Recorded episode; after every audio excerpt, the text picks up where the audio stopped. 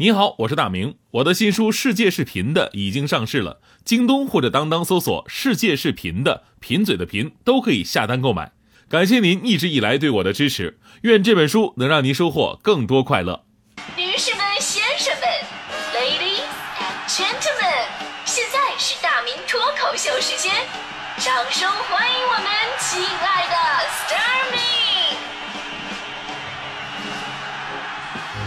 好，欢迎各位来到今天的大明脱口秀，我是大明。呃，今天呢，我们说的是你的被催生活啊。一般啊，就是被别人催呢，首先我们首先要反省一下自己，对吧？你您可能是一个拖延症患者，就不拖到最后一刻，绝不罢休那种。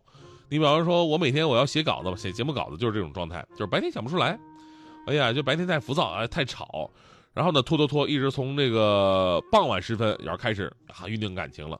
因为你知道写稿子啊，也需要那种仪式感嘛。首先，这个嗑点瓜子儿啊，吃个猪爪子呀，三个蛋黄派，喝两杯酸奶，然后回到房间沐浴更衣，放上我最喜欢的爵士乐，往房间里边喷一点香水泡一壶茉莉花茶，花十分钟来喝茶，然后打开了空白的 Word 文档，闭上眼睛，深吸一口气，感觉灵台空明，心平如镜，然后。我就睡着了，然后我就觉得我最对不起就是给我们给我那个审稿的领导啊，我们这个你要写什么东西吧，领导得得审一下然后才能播出嘛。然后好几次啊，我我都是睡得正香呢，都是被领导电话叫醒了。领导那边声音都特别憔悴，说：“大明啊，什么时候写完发给我，让我审一下啊？我熬不住了。”我一看啊，这凌晨一点半了，领导你再熬一熬，我这没写呢，我。生活当中啊，其实也有很多喜欢拖延的人啊。面对一些比较棘手的问题，就想回避，交给以后去解决。就在他们看来呢，拖延症啊不是一种病态，而是一种非常智慧的生存策略。生活当中遇到很多的问题，只要拖一拖就会自行化解。如果没有化解的话，那是你拖的还不够久。但是我们说，总是有些事情啊，该是你的就是你的，想拖拖不掉。比方说找对象吧。前两天看到一个上海 IT 男的采访视频，特逗啊！那哥们三十六了，被父母催婚呢，催到绝望，实在受不了了，参加相亲会，连工作服都没换就直接来了。人家问啊，先生，您对另外一半有什么样的要求呢？这哥们说了，哎呀，这是女的就行啊，赶紧给我对付一个吧。就隔着屏幕都能体会到那种深深的无奈。还好在人家的仔细追问之下，真的吗？你再考虑一下要什么要求呢？什么要求？他不理解，那是你你这。呃，长得漂亮点啊！哎呀，这句话证明他还是有救的，你知道吗？所以呢，有的时候啊，别怪别人催你，人一拖延就会给自己一个错觉，以为这事儿还真的就不关自己事儿了。我跟你说啊，如果找对象连要求都没有了，说明你已经是拖延症晚期了，知道吗？而拖延症早期症状就是相信自己一定会找一个好的，只是现在没遇到而已。大迪就是这样。大迪同学，你看，眼看三十了吧？啊，被他妈催了多少次了？什么时候找个对象啊？大同学说：“哎呀，不用急，我相信一定有那么一个男人会等到我到最后的。”大迪他妈语重心长说：“等你到最后的男人，那不阎王爷吗？” 啊，所以呢，首先呢，那些过着被催生活的人，先反省一下自己，被催啊也是为了你们好，对吧？那反过来说呢，催的那个人也得掌握好度。你看多少家庭矛盾，可能就是在不经意当中，呃，这个催促一下，然后就爆发了。说快点快点啊，都几点了，怎么那么磨叽呢？我先走了啊，我站的腿都酸了。你说我一天在你身上浪费多长时间？这都是我们最经常听到的催促的话啊！很多人甚至从小就被催到大。前两天看有记者去几所小学校做调查，问孩子们：你们有被父母催促的经历吗？在受访学生当中啊，百分之八十以上的小学生表示有，而且集中体现在。什么起床、出门、写作业、睡觉的时候，是吧？快点起床，赶紧写作业，别磨蹭了，该出门了，迟到要罚站啊！尤其是开学之后，这种一边磨蹭一边催的模式呢，成为了不少家长跟孩子之间的生活主旋律。有的家长啊，真的是恨得牙痒痒啊，咬着牙根说话，实在看不惯他磨蹭啊，又实在控制不了情绪啊，你说我该怎么整？对此呢，接受采访的孩子们纷纷表达自己悲催的被催经历。甚至有个孩子说：“说我特别害怕我爸爸催我。有一次他催我快点写作业，然后我就做梦，梦见他脸上长的全都是嘴，太吓人了。”还有个女孩说到了一个很多人，甚至是成年人都会找到的共鸣。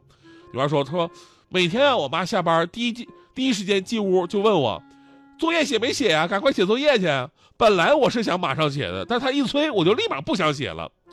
就是对于很多人来说啊，就是我们自己心里边是有数的，啊，我们有着自己的那 tempo 这样节奏，你不需要用你的速度来带乱我的节奏。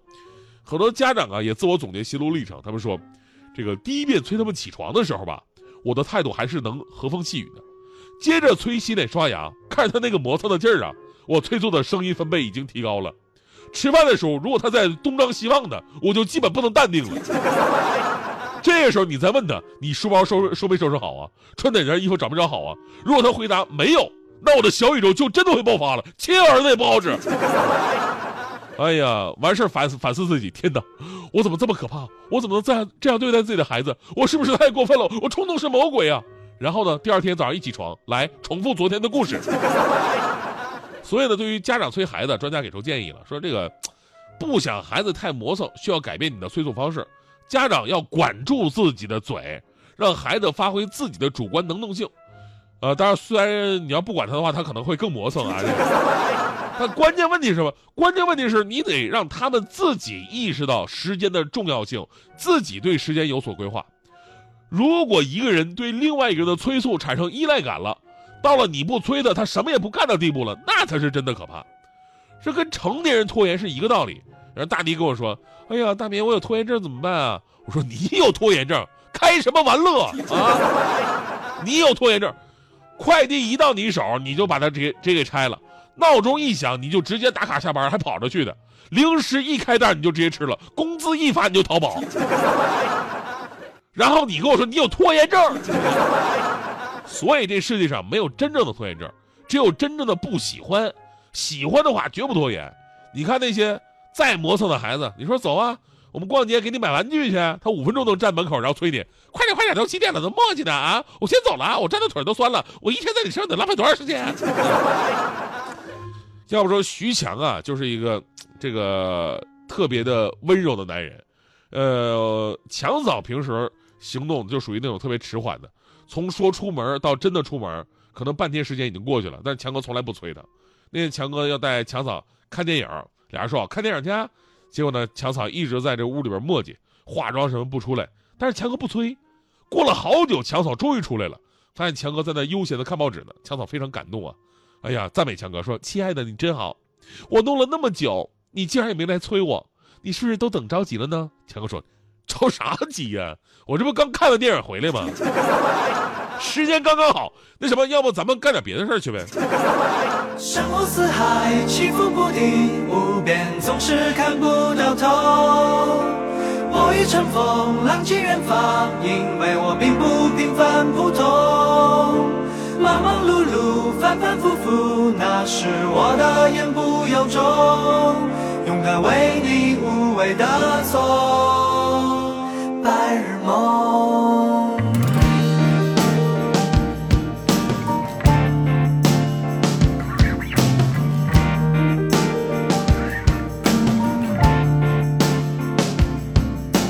躺着不能动望着又被动到睡着了翻不动。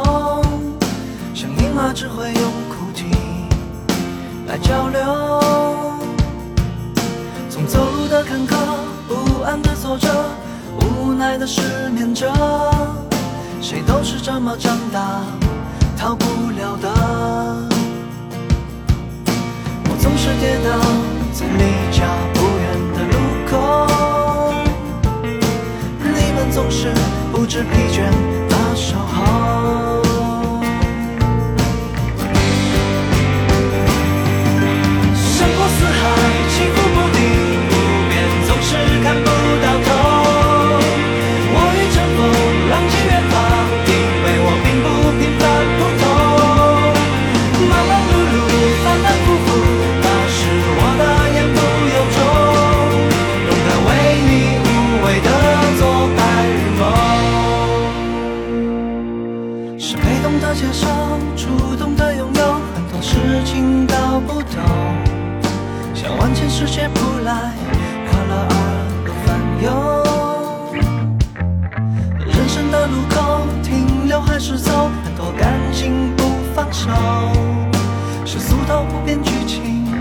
结局打造，不知道走多少数不清的春秋，总会有很多个你，在身后。